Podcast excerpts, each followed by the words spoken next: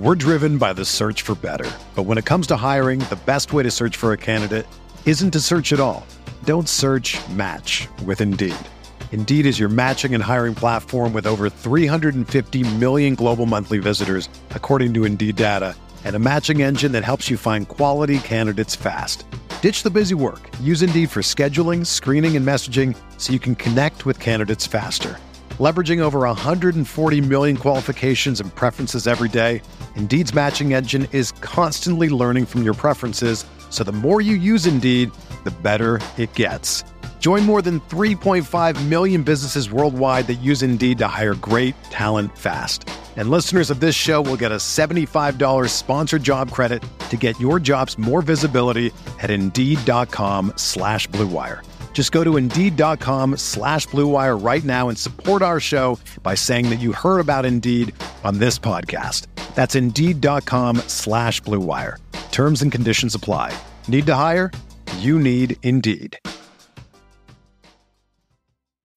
When you need mealtime inspiration, it's worth shopping Kroger, where you'll find over 30,000 mouthwatering choices that excite your inner foodie. And no matter what tasty choice you make, you'll enjoy our everyday low prices, plus extra ways to save, like digital coupons worth over $600 each week. You can also save up to $1 off per gallon at the pump with fuel points. More savings and more inspiring flavors make shopping Kroger worth it every time. Kroger, fresh for everyone. Fuel restrictions apply. I don't know about everyone listening, but after a long day of work, I just need to come home to a nice, refreshing tall boy to ease my stress. I actually just had three or four last night, if I'm being honest. No, not those tall boys. A refreshing tall can of liquid death was exactly what I needed. If you've noticed a new tall boy can in the water section that looks like a beer or an energy drink, it's actually liquid death, a mountain spring water from the Alps that comes in still, sparkling, or in three different flavors. Try the lime, trust me. Why is the water called liquid death, you ask? Well, because it will brutally murder your thirst, and their infinitely recyclable tallboy cans are helping to bring death to plastic bottles. They also donate 10% of the profits from every can sold to help kill plastic pollution. There's just something special about grabbing an ice cold can of liquid death, hearing the pop when you open it, and quenching your thirst with the best tasting still or sparkling water on the market. I honestly could not go back to bottles even if I wanted to. As I mentioned, I can't recommend the sparkling lime liquid death enough. It has the perfect lime flavor to go with a crisp, refreshing finish. It's also the best water to mess with just about everyone you know, as they probably think you're chugging a beer in your car or a work meeting at about 9 a.m. Seriously, guys, check this product out. I've been absolutely loving it, and I know you will too. Go get Liquid Death at your local Woodman's, 7 Eleven, Roundy's, or Hy-Vee, or find a Liquid Death retailer near you with their store locator tool at liquiddeath.com slash pack a day. That's liquiddeath.com slash pack a day.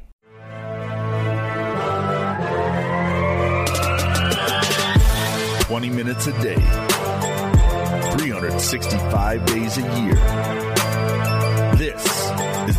Day Podcast.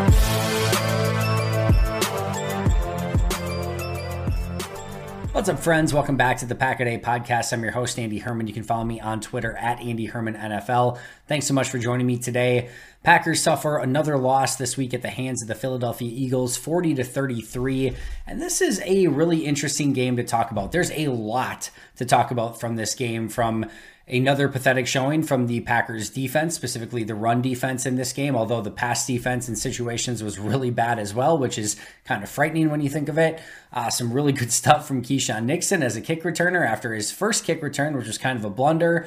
Aaron Rodgers gets hurt. Jordan Love plays in this game. The Packers put up 33 points of offense. They keep it competitive in Philly against the team with the best record in the NFC.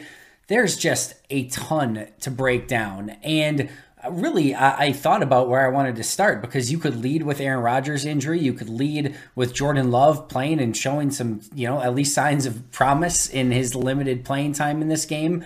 You could lead with, you know, Joe Barry's defense. There's there's a lot of different ways to go. Um, I figured I'd, I'd start mostly with the run defense because that was the A1 most abysmal and frustrating and disappointing aspect of this game. Before we get there, I will say uh, you know, I tweeted out at the time the Packers go down 13 nothing in this game. They allow a touchdown drive to start the game after having a third down third and long. Everything's covered down the field. Jalen Hurts has to take off and run. And I, I think it was Quay Walker, and then I think it was Amos, and then I think it was Savage. And all, you know, three Packers have the opportunity to make a stop on third down, get off the field, and get the offense the ball in good field position. And instead, all three make awful plays. Hurts gets the the first down on the scramble. They immediately go down and score a touchdown, make it 7 nothing. The kick return starts off with a 9-yard kick return by Keisean Nixon to the 9-yard line, at which point the Packers go drop and then I think it was a short run by Jones, if I remember correctly. And then you have the interception on Rodgers. The Eagles get the ball, take over, and go right in for a touchdown, and it's 13 to nothing. And I tweeted out at the time could this be the game that the Packers or that the you know the Packers quit on this season and does this game get very very ugly? And one thing you should notice about me, I am an observer. I observe things. I'm intrigued by things. That's something that was intriguing to me. I didn't say this team will quit. This team is for sure done with. That was intriguing to me. How would they respond to that moment? And I was legitimately interested. How how would the team respond and could this be the game where they just quit? Because after 13 nothing where you go touchdown drive, immediate interception after a horrible kick return, and then touchdown off of the turnover, 13 nothing. I you know, on a four and seven season where everything basically is already over, you're on the road, you're playing against the number one team in the NFC. I could have understood, maybe not, you know, I'm not, I wouldn't have given them a pass on it for sure, but I could have sort of understood if they are just like, you know what, enough's enough like we, you know we've got nothing left to give on this season. It's over. Put a dagger in everything. But to the Packers' credit, and I know in the NFL you don't actually get a cookie for trying and not quitting, but they they gave four quarters of effort. There were multiple times in this game where it looked like they were down and out and had no chance, and they kept fighting throughout the entire course of the game. And I don't want ever like really want to get joy or entertainment out of the fact or like you know, I, I don't want to lead with like, hey, this was a like good news. This is a really entertaining game because the goal is to win football games.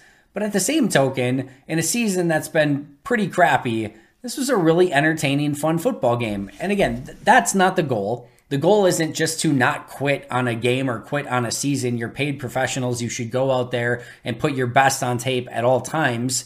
Uh, but this was an unideal situation. Your quarterback goes out in the middle of the game, and through everything, through a brutal record, a brutal season on the road against an incredibly good team, when you're down, you know, two touchdown or two, you know, two touchdowns on multiple occasions you still fought through everything and made it, you know, uh, up until really the, you know, the last kneel down until the, you know, the, the Eagles had to fight through this game to get through with a victory. So I was impressed to some extent that this Packer team fought through and did everything they could to make things difficult in the Eagles and try to win this football game, even though, again, on multiple occasions, it would have been easy to probably just say, screw this, we're going back to Green Bay. It's another loss, whatever. It doesn't matter at this point. They, they fought through the entirety of this game. Now, that being said, the run defense, like I said, wanted to open with this. If you would have told me if you would have told me going into this game that the Packers scored 33 points and allowed only 137 yards passing, I would have felt pretty darn good about Green Bay's chances in this game. You allow a very now no make no mistake about it.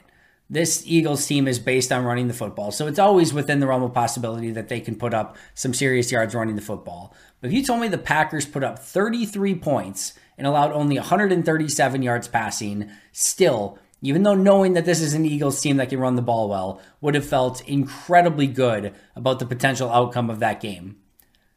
However, the Eagles rush for 363 yards. And some of that is actually worse because there was a you know kneel down at the end by Jalen Hurts. I think it was actually up to 364. The Packers had 342 total yards of offense.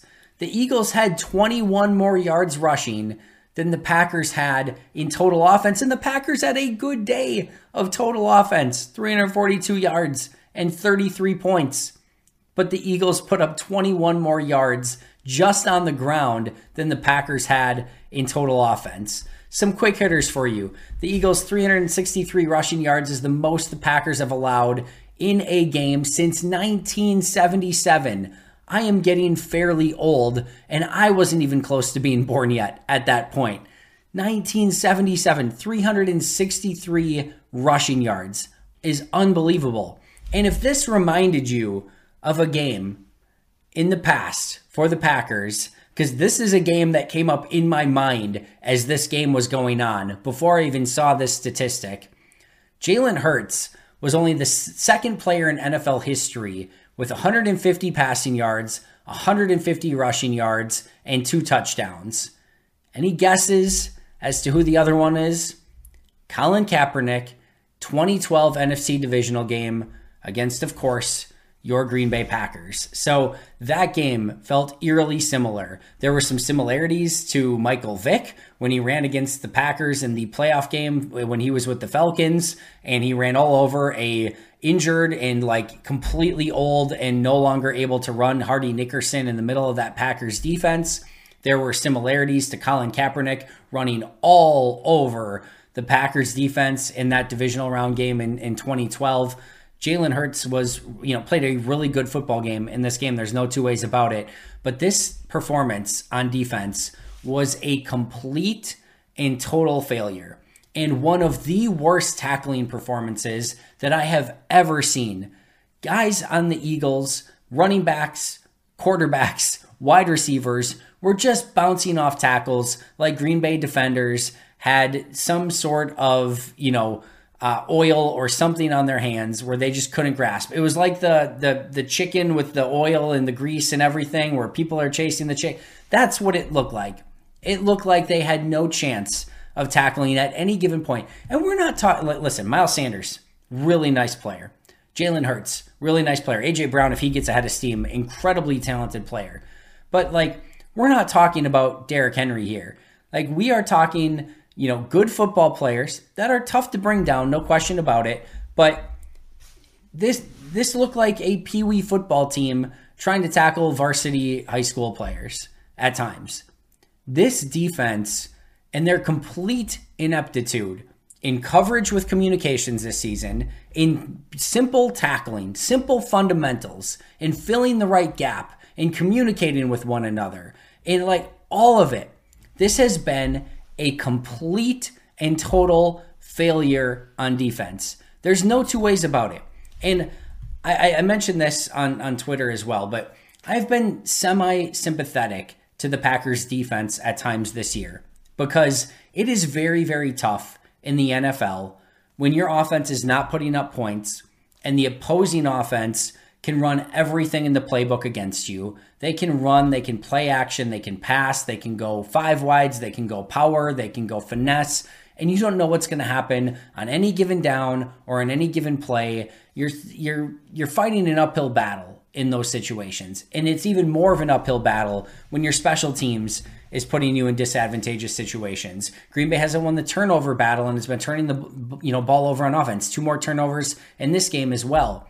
But like it's one thing in some of those games you know if, if you're holding the teams to to winnable margins and your offense is just not putting up points and your special teams is screwing you over like i said i've been semi sympathetic not praiseworthy i'm not ready to say that the packers defense was really good at any point this season but they were put in some pretty crappy positions in this game they were just bad brutal ugly disgusting and there's no two ways about it you can't blame the offense. They put up 33 points. The two turnovers, yeah, not ideal, including the one that set up Philly in really good field position. But overall, like, you've got to be able to simply just stop the run. Or, you know what? If, if Philly gets 120 yards rushing in the game, you win this game going away.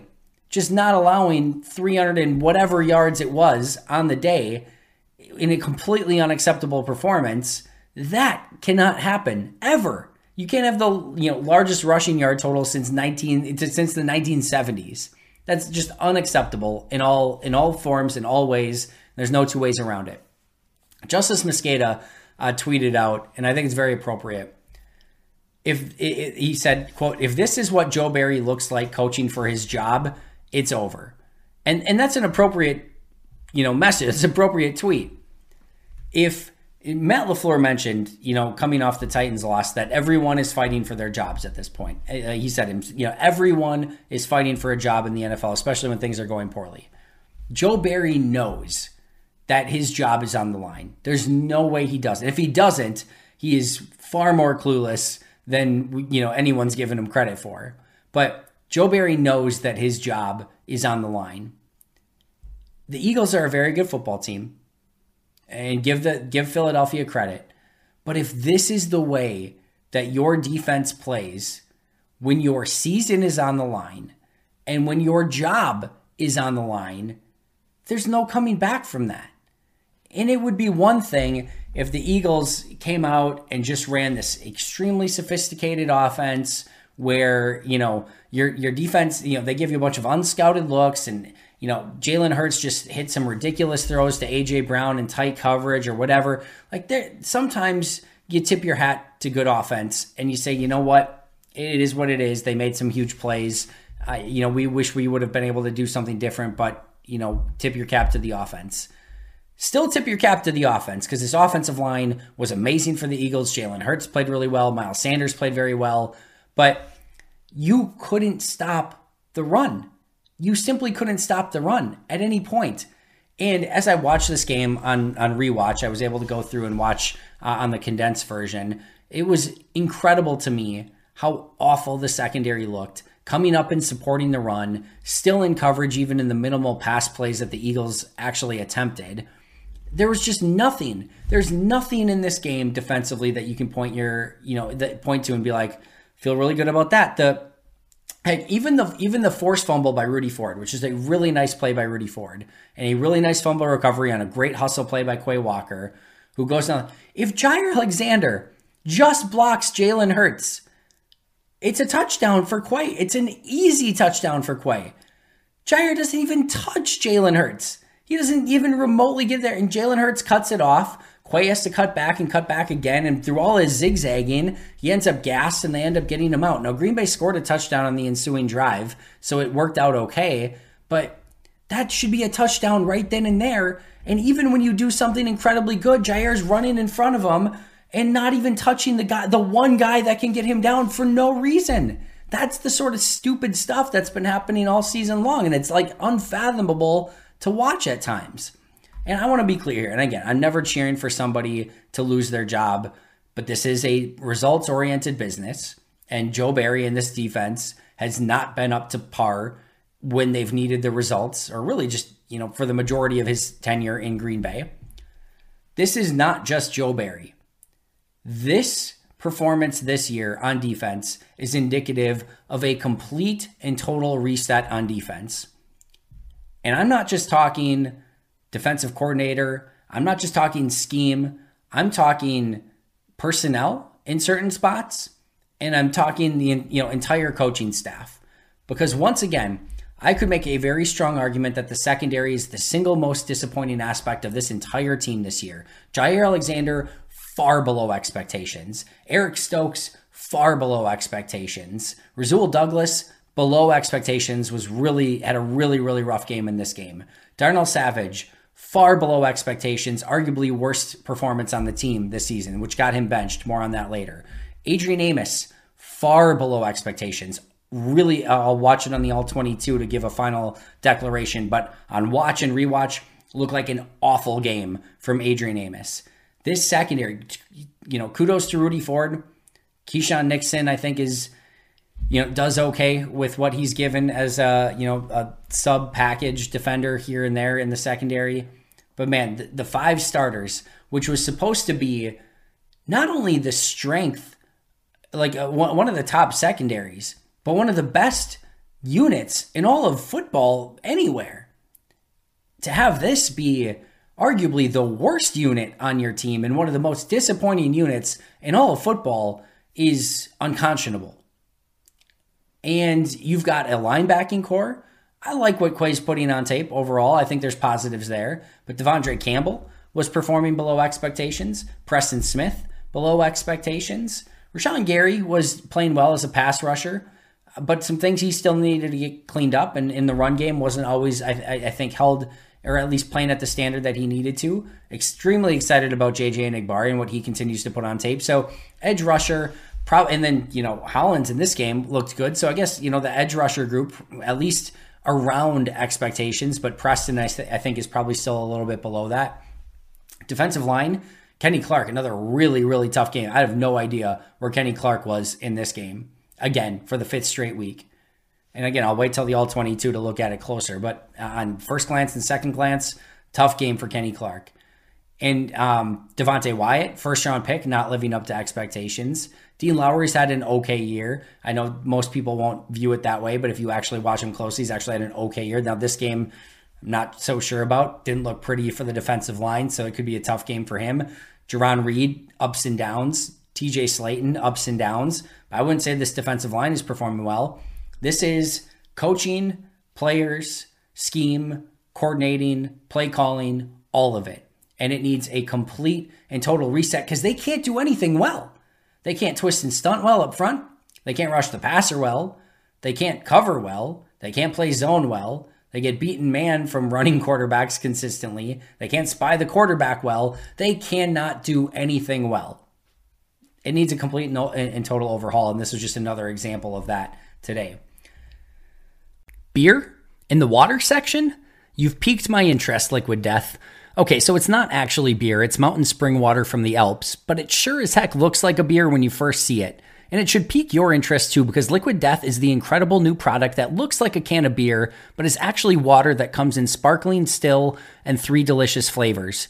We've been downing can after can of Liquid Death at my house, and everyone's always interested. What are you drinking? What is that? Did Xavier just drink a beer? It's been downright fantastic. And best of all, the water is actually incredible. Listen, I am not a water guy, and sparkling water never really did it for me, but even I can't get enough of the lime liquid death, which we have been going through like crazy. So it's fun. It's delicious and it's actually better for the environment because you aren't adding more plastic bottles to your local landfills. I love the tall boys of Liquid Death, and I know you're going to as well. If you haven't checked them out yet, you should probably fix that right now and get to a store immediately. You can find Liquid Death at your local Woodman's, 7-Eleven, Roundy's, or Hy-Vee, or find a Liquid Death retailer near you with their store locator tool at liquiddeath.com slash packaday. That's liquiddeath.com slash packaday. We're driven by the search for better, but when it comes to hiring, the best way to search for a candidate isn't to search at all. Don't search, match with Indeed. Indeed is your matching and hiring platform with over 350 million global monthly visitors, according to Indeed data, and a matching engine that helps you find quality candidates fast. Ditch the busy work. Use Indeed for scheduling, screening, and messaging so you can connect with candidates faster. Leveraging over 140 million qualifications and preferences every day, Indeed's matching engine is constantly learning from your preferences, so the more you use Indeed, the better it gets. Join more than 3.5 million businesses worldwide that use Indeed to hire great talent fast. And listeners of this show will get a $75 sponsored job credit to get your jobs more visibility at Indeed.com slash BlueWire. Just go to Indeed.com slash BlueWire right now and support our show by saying that you heard about Indeed on this podcast. That's Indeed.com slash BlueWire. Terms and conditions apply. Need to hire? You need Indeed. Hey, it's Kaley Cuoco for Priceline. Ready to go to your happy place for a happy price? Well, why didn't you say so? Just download the Priceline app right now and save up to 60% on hotels. So, whether it's Cousin Kevin's Kazoo concert in Kansas City, go Kevin, or Becky's Bachelorette Bash in Bermuda, you never have to miss a trip ever again. So, download the Priceline app today. Your savings are waiting Go to your happy place for a happy price. Go to your happy price, Priceline.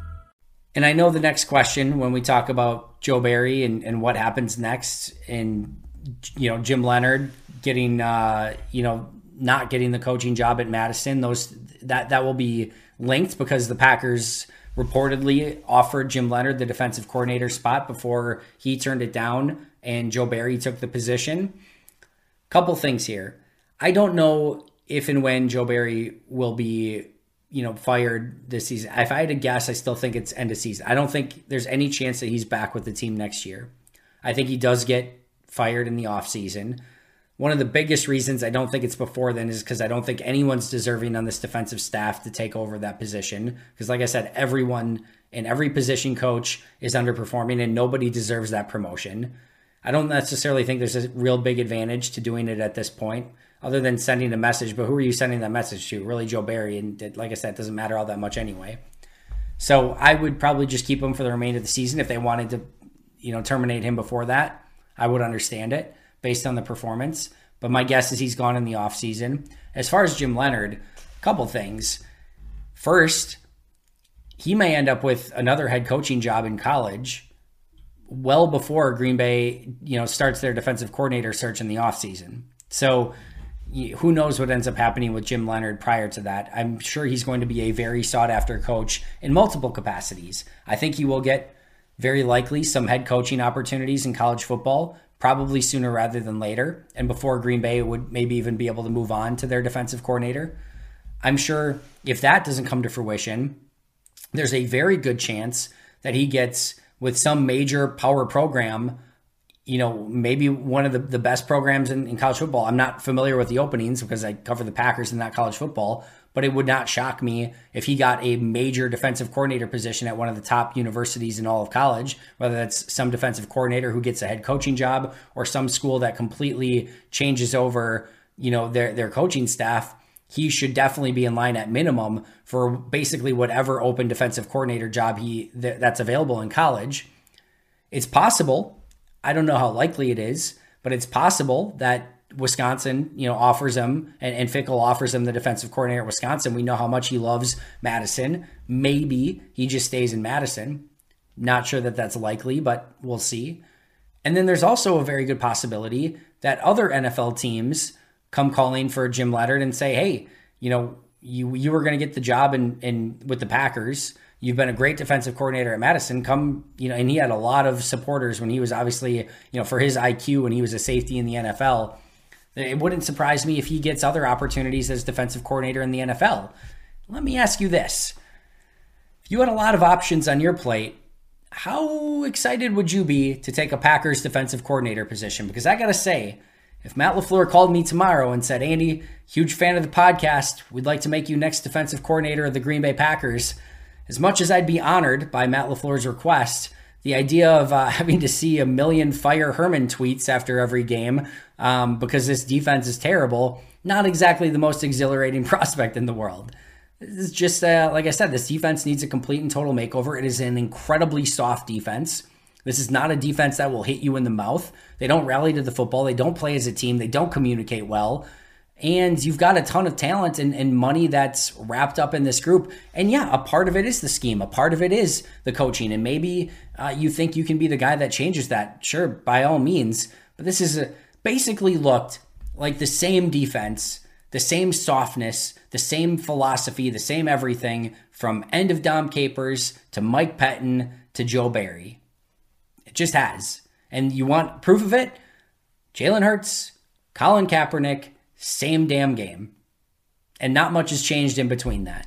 So there, there'll be a, you know, we got a defense game every here and then. It's usually just because you played Mitch Trubisky. This, I, like I said, I don't know who's going to be clamoring for this Packers defensive coordinator job. Maybe I'm wrong. I hope I'm wrong, but I think that's the case. All right, we got 22 minutes in, and we got to like the one thing uh, of like a thousand that I wanted to talk to, so uh, talk about. So let's jump over to Aaron Rodgers. Not Aaron's best performance prior to injury 11 of 16, 140 yards, two touchdowns, two interceptions, three sacks. But a couple things, a couple gorgeous throws. You know, certainly the, the Cobb touchdown throw uh, was beautiful. Had a couple other really nice throws in this game. The first interception, probably ill advised, escapes a sack, sees Lazard throw his hand up. Lazard is pretty well covered on the play. Rodgers throws it behind him. I'm sure the thumb was a factor. Hits off of, I think, Darius Slay, pops up, and like the fact that the defender is just chilling right there on the sideline is just stupid. But of course, the defender's right there, easy interception, whatever. And then he Rodgers did mention that Tyler Davis on the play. Not only if you if you if you follow Kurt Benkert on Twitter, Benkert was the one who said first of all that like watch Davis on the play, he drifts four yards downfield rather than coming across. Uh, the second thing is Rodgers in his post-game press conference said not only was he not supposed to go across, he was actually supposed to, you know, basically run right up the seam. So Davis ran the wrong route entirely, even with running the wrong route, probably faded off of it. Now, Rodgers did say as well, shouldn't have thrown it. I think that's the big thing here is yeah, Davis didn't do the right thing in a couple different ways. I don't think he really identified the safety all that well in the play. I don't think he had clear vision on it. And whether either he didn't and you know you that that's not excusable or he did and even at best even if davis is there and runs it and kind of like doesn't fade off a little bit at best that's an incomplete pass so that's just one you you don't throw in that situation so not an ideal decision there still a lot of stuff going wrong and the fact there's a play on offense where Nijman and Deguara are colliding into each other. You've got Tyler Davis running wrong routes. Like this stuff is still happening in week 11, which is so frustrating. So, all of that being said, that's not what I wanted to talk about with Aaron Rodgers because I've been harsh on Aaron Rodgers, certainly this season. Goes without saying that the, the broken thumb very much playing a part in this year. There's no two ways about that. I don't think that Rodgers has done a great job of playing within the way this offense is supposed to be played at times. I think there's throws that he just hasn't pulled the trigger on that he needs to throw the trigger on at times. But I just want to say, you're playing, he ends up with a, a, massively busted rib. I know it was reported as an oblique originally. If you didn't hear Rodgers post-game presser, he did say it was his ribs. He's playing with a you know massively busted ribs. He's playing with a broken thumb. It's a four and seven season. You're down 14 on the road. He's going to turn 39 in like a week and a half here. And he's still in the game doing everything he can to try to get the win for that team. I have nothing but massive respect for him in that situation, going back out there and doing everything he can to try to get his team down the field and scoring points. He actually led, and a lot of it was running the football, but he actually led a scoring drive. That Yosh Nijman false start on fourth down, one of the low key really big moments in that game. I mentioned yesterday on the video podcast on YouTube, I mentioned you know there were a couple things that Green Bay couldn't do. One of them was they couldn't leave points on the board, and they had the missed extra point, and then because Yosh jumps off sides, they don't get the opportunity to go for it there. If they get in the end zone there, they get four instead of three, eh, or seven instead of three, which is four more points, and then they get you know they miss the extra point. That's five more points. You know that that allows you on the Jordan Love drive instead of settling for the field goal that allows you to go for it on that drive and go down and, and, and try to win the game. So they left points on the board. But back to Rodgers the the toughness that he's displayed this season is nothing short of incredible and it deserves a, a lot of praise because uh, I think other quarterbacks would not have done that. You know, whether it's playing with the thumb or you know trying to play through the rib injury, he did everything he could to stay on the field. And it, you know, he mentioned in his post game presser that basically you know, it was a lot of pain, but he also was worried about a punctured lung because he was having trouble breathing. Even through that, guy was out there, you know, chucking the ball around and trying to lead the offense. So just want to say I have a ton of credit for that. As far as where this leads Rodgers moving forward, he mentioned in his post-game presser that he expects to play next weekend, assuming to, you know Monday's scans come out okay. So that will be worth monitoring. But it sounds like he's anticipating to play on Sunday. And then he was asked, you know, what happens once you're mathematically eliminated or something to that extent. And he said, as long as we're mathematically alive, I'd like to be out there. But he did kind of make mention of once they're mathematically eliminated, other factors could come into play and that he was open to conversations about that. So it does seem that Rodgers, with maybe some of these injuries piled up and knowing where this season is headed, that once they're mathematically eliminated, he's willing to have the conversation of, all right, you know, maybe you get some snaps for love, or maybe you get Rodgers healthy at that point. So that is probably coming sooner rather than later. We'll touch base on that more in just a moment, meaning when the Packers are mathematically eliminated. But it does sound like Rodgers is going to be able to play against the Bears. At least that's his anticipation as of right now. That could change with scans on Monday. That could change depending on how conversations go with the team and the doctor throughout the course of the week. But it sounds like Rodgers wants to play this week. And overall, like I said, just a, a gutsy performance in that situation that I don't know that a lot of quarterbacks would have done that. Like I said, I just have a ton of respect for that. Now, whether the Packers should go with Aaron Rodgers, and continue to put him out there uh, where the season's at right now, and should they want to get Jordan Love more playing time, especially after maybe what we saw, that's another conversation for another day that we probably don't have a ton of time to jump into right now. I I, I think this sort of just solves itself, right? You play Rodgers, assuming he's able to go and the doctors actually clear him. You play him while you're mathematically alive in the playoff race, which is probably one more game. Because my guess is by the time you get through Chicago, win or lose, and then your bye week the week after that, there's a good chance that two weeks from now you're probably elim- you know eliminated from playoff contention. And then Rodgers is open to it, right? So at that point, you move to Jordan Love for the rest of the season. You put Rodgers on IR, and you just go from there. And it, it just seems to solve itself, right? Why have this conflict with Rodgers now? Just let him play this game, assuming he's able to go health wise and then kind of make the decision after that. So it seems like there's a logical way to play this out for the remainder of the season. And that, of course, brings us to Jordan Love, who showed some really impressive signs in this game. He had six of nine for 113 yards, one touchdown, no interceptions, has two drives, leads him to two scoring drives, a touchdown and a field goal. And even some of those plays, I guess one of the plays that was, in, you know, incomplete was arguably his best throw of the day, which was that cover two shot to Aaron Jones that Jones just couldn't hold on to. That was a gorgeous throw. Um, you know, I thought, you know, on the on the play to Cobb where he rolled out, I thought it was a good job rolling out on that play. Maybe threw a, a hint behind Cobb on that play. Could have probably been pass interference too. Like there's there's a there's a world where Jones catches that ball and then, you know, Cobb gets called for PI and they score, you know, on the next play where you know what Love is seven of eight for 130 yards. You know, leads two touchdown drives. Like that would have been pretty freaking incredible. So I thought, you know, I thought everything looked really good for Jordan Love in this game. I loved his ability to, you know, stand in the pocket. I love the fact that he went very naturally through his progressions. And then when he saw an open receiver, he ripped the ball. Like he didn't hesitate. He, I mean, it was literal catch the snap, get your footwork down, go through your progressions, see a receiver rip the ball. It, you know, you know, Ben Fennell always says, offense doesn't need to be complicated. And it just felt like, you know, I know all of the stuff that Rodgers does at the line of scrimmage and his beautiful mind esque, you know, mind at work that's going through different things that he's known in the past and seen in the past with all the different coverages. That stuff can play a huge part in some of the great things that Green Bay does. But sometimes it's really nice just to see a play, and this isn't meant as a, a knock to Rodgers, it's just a, a, compliment to Jordan Love. It's beautiful to just kind of see a, a simple three or five step drop, have your feet dictate your progressions, you know, or marry your footwork with your your eyes and your progressions. Go through your progressions, see receiver, rip ball, throw an accurate pass, move the chains, keep the clock, or you know, keep the keep the chains moving and keep the the team moving down the field.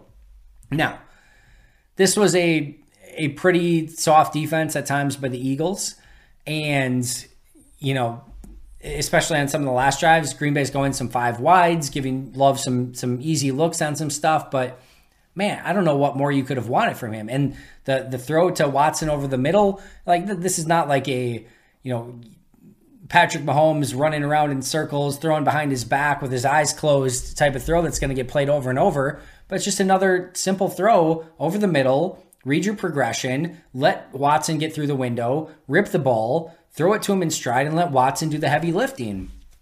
Those nine plays sort of look like at times the Matt LaFleur offense that I think we were sort of expecting to see. Now, it is an incredibly small sample size. And eh, listen, we've all used the examples like against the Chiefs. All right, well, that Chiefs game, he had very little time to get ready. The Chiefs threw the kitchen sink at him. We can't really put too much stock into that. The Lions game, it was a glorified exhibition game. He came in halfway, had to take over for Rodgers, and did some good things, but like you can't really, it was just another small sample size. The same thing goes here. For the same reasons that we kind of give Jordan Love a pass against the Chiefs and the Lions, you can't put too much stock into this performance against the Eagles. Small sample sizes, defense is doing different things until you see him start, you know, a, a legitimate game where he's fully game planned for and you know you're doing everything to allow Jordan Love to run an offense that's successful for him and you probably do it for a few weeks in a row, you're not going to get a great feel for who he is. That being said, how are you anything but excited for you know the way that that Jordan Love ripped the ball and and just played kind of fearless quarterback? It was fun to watch.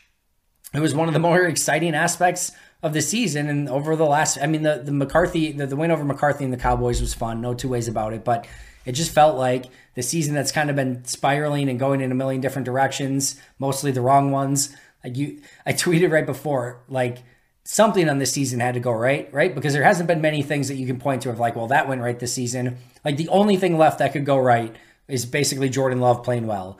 There's only nine passes, but it was really fun. He ripped the ball well, and it was a really positive outing for Jordan Love. So again, we'll see what happens with Love and if he gets more playing time. It sounds like it's inevitable that he's probably going to get playing time at some point once the Packers are eliminated, whether that's three games, four games, one game. We're going to have to wait and see. But tough not to want to see a little bit more of Jordan Love after that performance. A couple other positives in this game Christian Watson, my goodness, six targets, four catches, 110 yards, a touchdown for the third straight game.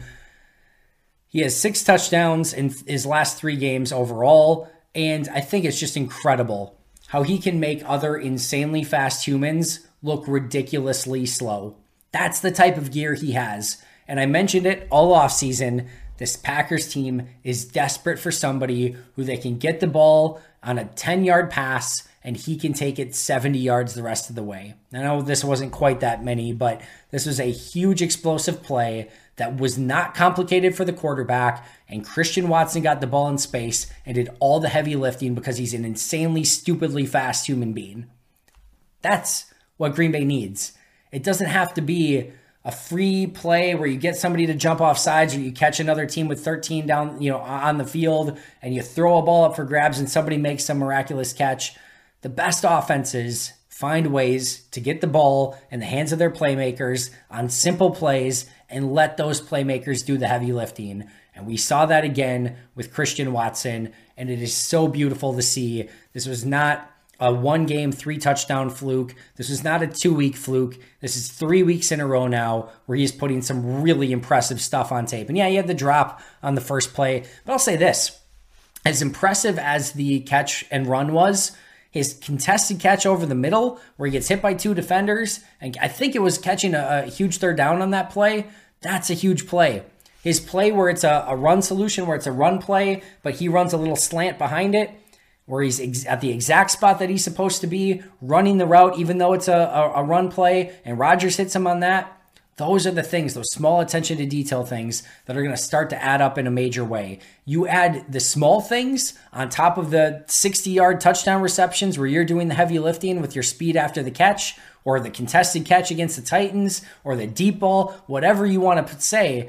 Like you are stacking some serious stuff for Christian Watson now, and it is getting incredibly exciting. And there's no doubt about it. You, the reason you're seeing this offense pick up these last few weeks, I know the Titans was not always the case, but we saw more points against the Cowboys. We saw more explosives and opportunities against the Titans. We say a 33 point game against the Eagles.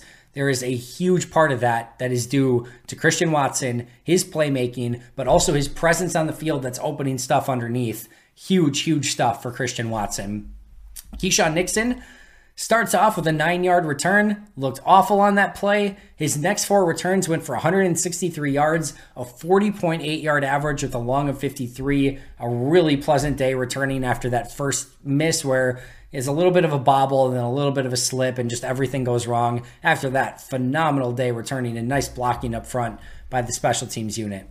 Unfortunately, you can't talk all positive about the special teams because they missed just another extra point. We're just going to expect this from now on. The special teams is just going to miss an extra point every game. It is what it is. It is stupid how inept this special teams can be at times. And for they do one thing great and then they do one thing terrible, and it just it, welcome to Green Bay special teams where you just never know exactly what you're going to get. But I can't believe they have another botched extra point. It's just like it's, it's just crazy, but we should just expect it at this point. Some other positives: Justin Hollins, really nice pickup for Green Bay. Immediately as a sack, sets the edge beautifully on a run play. He held contain on Jalen Hurts on another play. Really excited to watch the all 22 on him. He made a very positive first impression on defense. Rudy Ford forced another fumble. Uh, he just continues to stack up big plays for this defense, one of the few that's been able to do so. I thought A.J. Dillon had his best game of the season eight rushes, 64 yards, and a touchdown, including a 20 yard touchdown run. Love seeing him run under center a little bit more, but listen, he ran well under center. He ran well out of shotgun. He caught the ball, well out of the backfield. This was the bruising, punishing mayor of Door County at his best, and uh, really enjoyed watching Dillon play in this game. Uh, some notes on the negative side Darnell Savage, I don't know if this is negative or positive, but Darnell Savage was benched. Uh, prior, like it's it, Rudy Ford took his starting job. Then he gets injured on the, you know, I think his first play in the game where he misses another tackle. Part of it was, I think, due to, I don't know if he slipped or whatever, but um, this was the right move. Savage has struggled all year long. He's been involved in a lot of the miscommunications on defense, and I don't want to see him get hurt. No two ways about that. But this was the right move to move Rudy Ford ahead of Darnell Savage. Hopefully, Savage is okay and hopefully he can play. He did not return in the game, uh, but hopefully he learns from this and understands that he's got to play better if he wants to get back on the field. But uh, he did leave the game injured and hopefully he will be okay. But again, he did not return to the game. Sammy Watkins also seemed like he was losing some snaps in this game. Looked like they went with a heavy dose of Cobb and Watson and Lazard. Now, wide receiver with a little Samori Toure and a little Sammy Watkins. Going to be interested on the snap counts, but it did not seem like he got very many snaps, and he ended the day with zero targets, which again was the right move.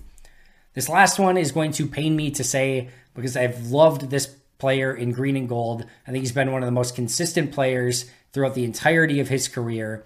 But Adrian Amos is having an incredibly tough season, and he looks two and a half steps slower than he did in his previous years in Green Bay. He just doesn't look like he can play safety right now because he doesn't have the foot. He there's a couple plays. There's the one play on the Jalen Hurts, you know, play out to the side where he kind of helped stop a touchdown, but Rudy Ford eventually made the tackle. There'll be a play here and there, but like his breaking down uh, meaning like how he's you know coming up to the line and like breaking down and trying to tackle players has not looked well. He's struggled in coverage. He's struggled just making any plays from the safety position. Doesn't look like he can hold up as a you know uh, hybrid safety linebacker. I know this is his last season in Green Bay in all actuality, but it has been an incredibly tough season. Like I said, it pains me to say that because I've loved watching him play in Green Bay. This has been a tough season. This might have been his worst game. Like I said, I'll hold judgment on this one until I see the all 22. But man, first and second glance looked really, really, really rough for Amos in this game. All right, as of right now, Packers are set to pick ninth in the draft. They are tied with teams picking sixth, seventh, and eighth. They are losing out based on their um, strength of schedule. But right now, they have a top 10 pick. And if they keep losing, they could see that catapult maybe into the top seven, top five, maybe even. We'll have to wait and see. Um, that being said, this team mathematically, per ESPN, has a 2% chance of making the playoffs. So somewhere between making the playoffs, 2% chance, and a potential top 10 or maybe even top five pick, depending on what happens the remainder of the season. Buckle up. Who knows what will happen next? The Packers' remaining schedule at Chicago, then they have a bye Rams at home, at Dolphins, Vikings at home, Lions at home, at Bears. Winnable game, especially if Justin Fields doesn't play. He doesn't. He didn't play on Sunday. We'll see if he's capable of playing this Sunday against the Packers. That is, they'll basically, I think, run the same. Well, knowing like, does he play and can they actually run him the way that they want to, or is his shoulder just too bad that they can't run him? His status in that game will be major for if the Packers, you know, are even favored in that game, quite honestly. Same thing with Aaron Rodgers. So the starting quarterbacks will be worth keeping a major eye on this week. Then they have the bye. You've got the Rams at home, which is a very winnable game because the Rams have been maybe the only team that's more disappointing than the Packers this season. You go to Dolphins on the road, which the Dolphins should win easily. Vikings should win easily in Minnesota, and then you've got the Lions game, which is will be in all likelihood a glorified exhibition game because those two games will not, those two teams will not have anything to play for in that game. And my guess is we'll see a lot of young players, backups, etc. Um, in like I said, what will likely be a glorified preseason game. Tough to take any major takeaways from this game, other than like I said, the defense needs a a total rehaul and a total reorganization. Jordan Love, some real positives on tape. Love seeing the Keisean Nixon return game. Love seeing AJ Dillon play well. Rodgers' injury is going to be a major factor uh, moving forward. And it's going to be an interesting week to see if Green Bay makes any changes on the coaching staff, to see if Aaron Rodgers is able to go. Does Jordan Love get a start against the Bears and maybe give Rodgers the, the game against the Chicago off before you have the bye week and then seeing what happens from there? Lots of moving pieces. An entertaining game. That's not the goal the goal is to win football games. They did not win the football game in large part due to their abysmal defense in this one. Some still some positive takeaways, including again a very impressive Jordan Love performance in minimal playing time and another impressive Christian Watson performance as well. That's going to do it for me today. Thank you so much for joining me. Always appreciate you. I'll be right back here tomorrow with an all new episode. But until next time, and as always, go Pack Go.